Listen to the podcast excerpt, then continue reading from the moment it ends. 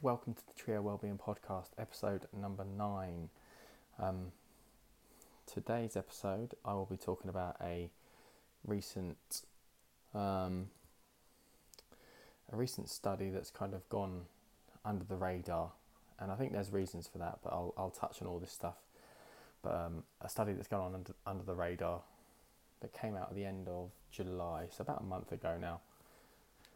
Um, first thing I want to do is is thank uh, Lindsay for from Titan Nutrition for being on the podcast previously. It was a really interesting episode and lots of positive feedback, and hopefully this one will be just as helpful for, for very different reasons. It's going to be me just on my own discussing this. Um, I have got books to hand. I've got my MacBook to hand. I am as prepared for this in some sense as I as as I want to be, I guess, because I don't want it to be just a case of me reeling off lots of stats and statistics and whatever else, because I want to try and make it as um, connected to people as possible and, and make it relatable and understandable. So it's going to be an element of trying to draw from different things. Um, so yeah, hopefully this will be this will be of interest to people. So, study came out is um, it was from just going on to my MacBook now to have a little look just to make sure we've got our bases covered. It was from the University College of London, um, and it was produced. It came out statistics or the actual study itself came out on the twentieth of July. So, University College of London have tested the effectiveness of SSRIs. So, f- for anyone who doesn't know, uh, who anyone may be listening to this for the first time, first of all, there's a there's a video I've put up on my um, social media uh, pages discussing what SSRIs are. However, I will go into that again because, in the interest of making sure that people understand exactly what we're talking about, an SSRI is um, it's a selective serotonin reuptake inhibitor, which basically means so that they're, they're the primary cause of or primary cause primary medication that are diagnosed for people with mental health issues. So an SSRI, the the theory behind it and the idea and how they they are um, let's say alleged to work or supposed to work is they stop a certain amount of serotonin being absorbed into uh, sort of within the brain after it's been transmitted. So serotonin is a neurotransmitter that gets passed around uh, within the brain. Um, what happens is, as the serotonin gets passed around, you know, transmitting messages between the brain, a certain amount of it is reabsorbed, which means there's less of it circulating in the brain, and this is the this is the theory behind how SSRIs works is that it stops a certain amount of that serotonin being reabsorbed, keeping more of it in circulation within the brain, leading to um, uh, elevated mood and improved mood, etc. So that is that is the theory behind an SSRI. So hopefully that hopefully that makes sense and that clarifies kind of what I mean when I say SSRI is is, is that's the purpose of an SSRI is, is it stops it stops a certain amount of serotonin being reabsorbed so you have more of it circulating in the brain basically and keeping mood elevated. Now that's really important because the whole basis of um, drug prescriptions etc is that that's how they work that's what that's what it does that elevates mood but there's been there's, there's some pushback on that. Um, so there's no. Hmm, I'm trying to think how to, to put this. There's no there's no way of accurately measuring serotonin levels within the brain,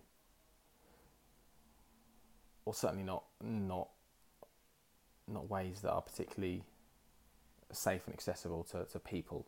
Let's say there's one that's mentioned in a book called the inflamed mind, which talks about you can take a sample. The, the most accurate way of measuring it would be to take a sample from the spinal cord, Um, but that in itself is still there's still um, critique of that. So the closest measurement you could get for serotonin within the brain would be a serotonin, uh, let's say a serotonin test uh, from the spinal cord, which in itself is expensive and also extraordinarily painful, apparently, according to the book, and people that have have um, had it done. So it's not something that's going to be readily available, and even still, it's not considered a particularly accurate measurement of serotonin. So, again, this is all really important because the idea of the uh, the antidepressants and um, yeah, let's just say antidepressant medications that people are taking is that the theory is you are deficient in serotonin. However, there's nothing to accurately suggest that. Um, and the the analysis from the University College of London has come out and has said depression. This is this is an analysis on their website. Um, it says depression is probably not caused by a chemical imbalance in the brain. A new study shows. Now, it's it's quite a long read, um, but basically what what the what the what the test the, the circumstances of the test where they were able to as accurately as possible de- stop people or, or, or decrease a person's ability to produce serotonin by basically removing certain proteins within within them. It's all very complex, and I again, I don't I don't fully understand it. I hold my hands up to that completely, and equally, I'm not going to then try and um, relay that to someone as as knowledge because it's not. It would just be reading something that I don't understand. So yeah, it's so so they've come out and have said that there's nothing there's nothing to suggest that depression is actually caused by a lack of chemicals in the brain. However, we still continue to take a huge amount of mm, how, how, how am I trying to say this? We don't take we we still we still believe 100% in in the th- in the theory of take SSRIs to increase serotonin levels, even though that's something that's been uh, very recently discredited to some extent by the University College of London, and something that I've read in again in this book, The Inflamed Mind, which first came out. Uh, let me just try and find this in the front here. I think it was first published in 2018 is when this book first was first published, I believe. Um, I will just make sure that's the case. Yeah, so 2018, and that, that was a theory that came out a little while ago, and it's just been substantiated again. I think what I should probably do as well at this point is emphasize to people that if you are taking SSRIs, do not just stop taking them. I cannot stress that enough. If you're taking medications, don't stop to don't just suddenly stop taking them. Okay? That's really, really, really important for me to emphasize. All I'm trying to do with this this podcast and this information is to let people know the the claims behind what their medication does, what the science is suggesting, and just giving people the information to kind of go from there. That again, that is not to suggest just stop taking medications. If you're taking medications, continue to do so. Just be inquisitive about what it is, and consult with your GP if you're gonna if you consider doing anything or you think you want to stop taking them or reduce your medic your your dosage, whatever it is. I can't stress that enough. Like, just speak to your GP. Very very important, and I may revisit that as a as a as a backstop quite regularly because I think that's important. Is that it's not for me to say stop taking anything. Absolutely not. So, okay, so, so kind of just getting back to where we were. Um, there's so many different ways and so many different things to consider here. So, the science suggests that a lack of serotonin is a not very easy to prove. A lack of serotonin within the brain is very very difficult to prove. That's what the science is showing. Studies have confirmed that as recently as July. Um, however, the theory behind SSRIs is that we're deficient in serotonin. So, why is that? And why why is information like this, this this study that's come out recently, why is it so um,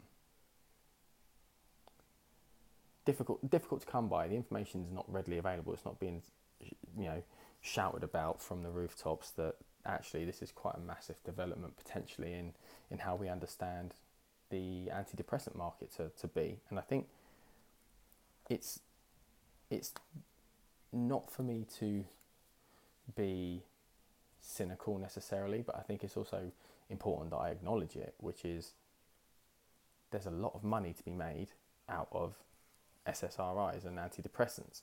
So uh, let me just, I'm just going to find uh, an article. Um, yeah, I'm just looking through the uh, the pages on my MacBook, so bear with me whilst I find it. So Okay, so this is on uh, globenewswire.com, and this is um, according to a report published by Allied Market Research. The antidepressant drugs market accounted for 13.7 billion in 2016 and is estimated to reach uh, 15.98 billion by 2023, which is huge. Um, North America is the highest contributor in the antidepressant market in 2019, um, which isn't a surprise because their medical um, the medical system allows advertising of drugs.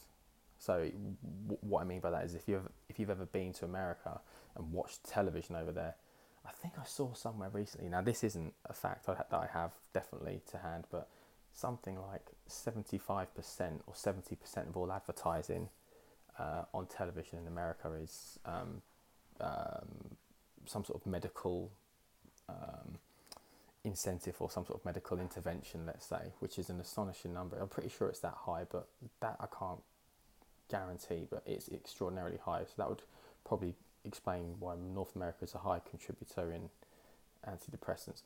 Now, this this this this was projected in so this article um, from um, Allied Market Research was in August of 2020. So we're kind of, what six months or five months into the pandemic at that point. So I dare say the antidepressant market has probably grown even faster than that since that point. So the point being, going back to the the original kind of thing I was trying to make there was, why is it so difficult to get this information and why is it not being so massively explored and shouted about now? It's important to mention that there is a financial component to that. I would imagine it makes an extraordinary, extraordinary amount of money in eh, across the globe. So it makes an extraordinary amount of money across the globe. So it would be foolish to not suggest that perhaps there's some element of that that plays a part in it. I'm trying to, and I've tried to think about other reasons why this information would be less uh, accessible and less kind of spoken about. And I'm struggling to come up with something that I think is a reasonable argument as to why this wouldn't be more common knowledge. Um, and and if anyone has any other uh, um, view on this, then by all means. But the fact that it's this information, this idea of what, Sarah, what, what SSRIs claim to do and what the science says in, in contrast to that. If anyone's got any understanding as to why that information's not been um, massively explored, then then please let me know because I'm I'm having difficulty trying to figure it out. I think so. Yeah, I don't I don't really know where this podcast is going to go or where it's going to finish, but I think the key the key element for me is like I say explaining what SSRIs do or alleged to do, what the science suggests, and then just putting it out there.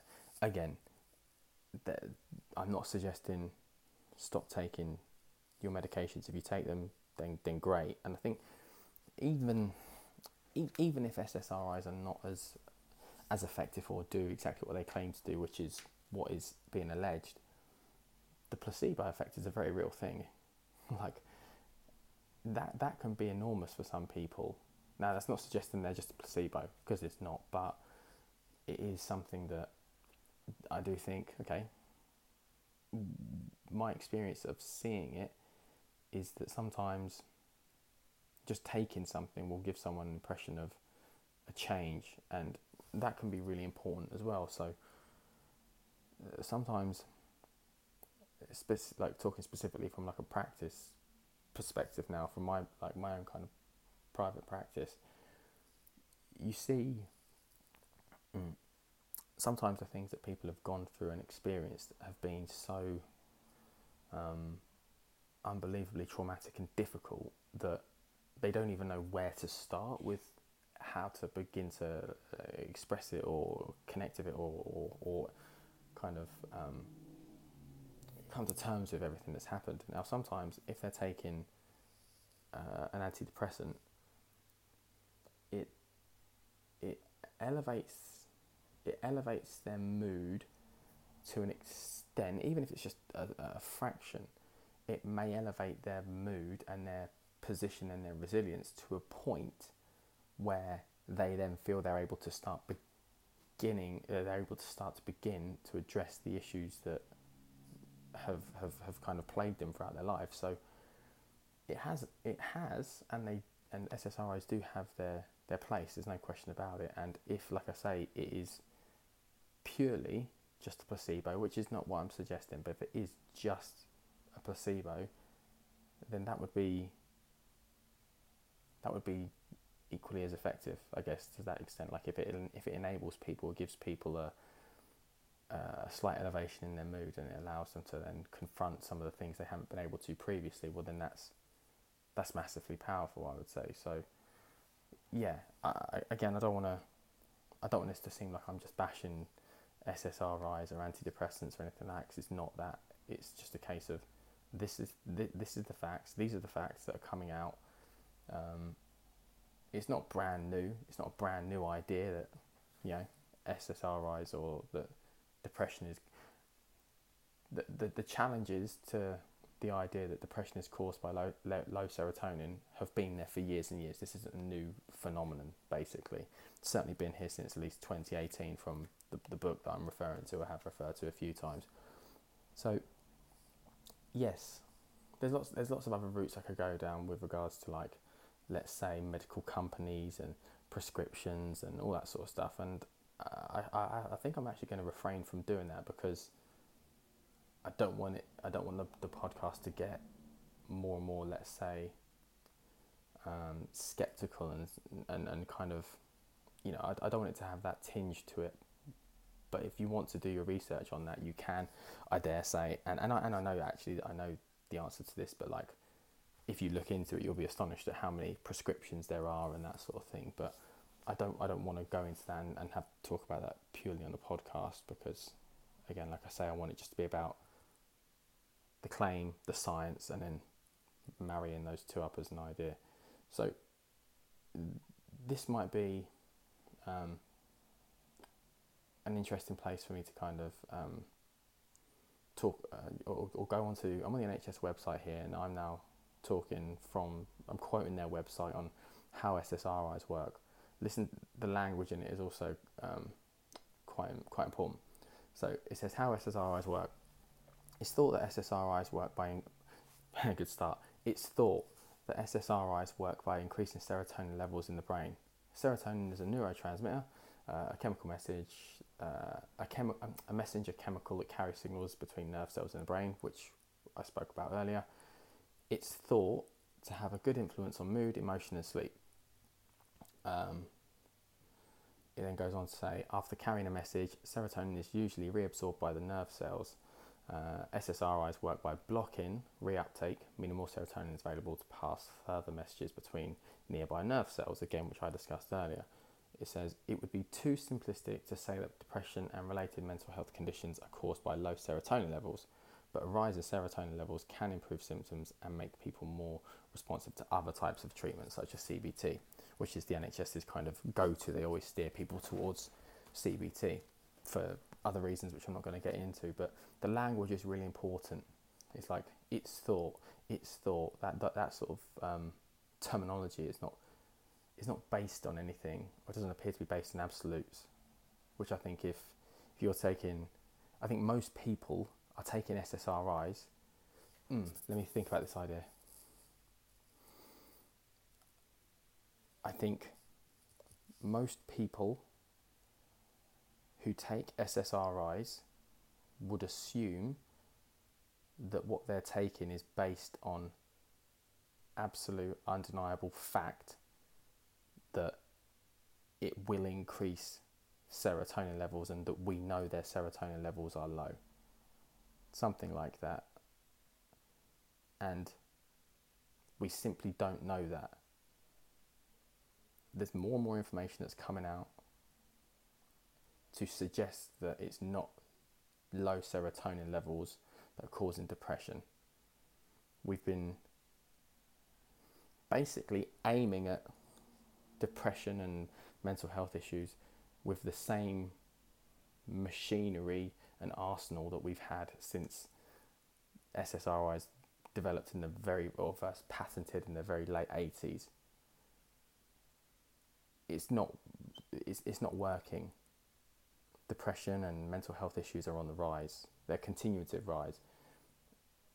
So the, the, the tools we have at our disposal are not doing the job currently.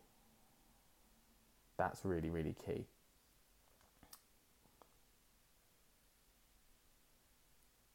And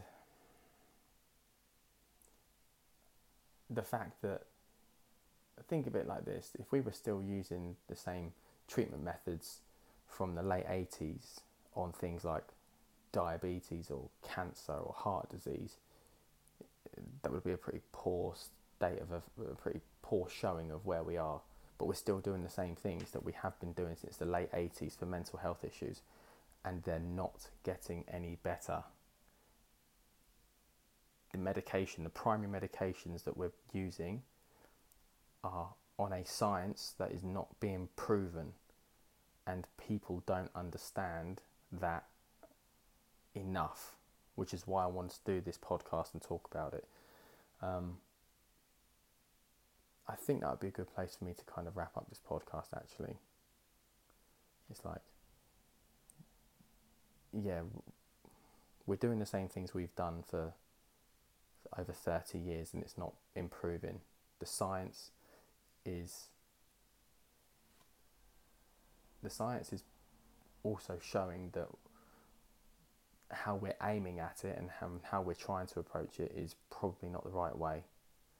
And I think people should know that because people are taking SSRIs and antidepressants probably in the faith, in good faith, that that what they're taking is absolutely going to make a difference, and that's that's not necessarily the case. Um, yeah, I'm going to leave that there. I think, and I think if um, if anyone has got feedback or questions and would like to know more um, about this episode specifically or any episodes I've done previously, or would like to know about um, what I do, who I am, contact me. You can contact me through social media. Everything is Trio Wellbeing.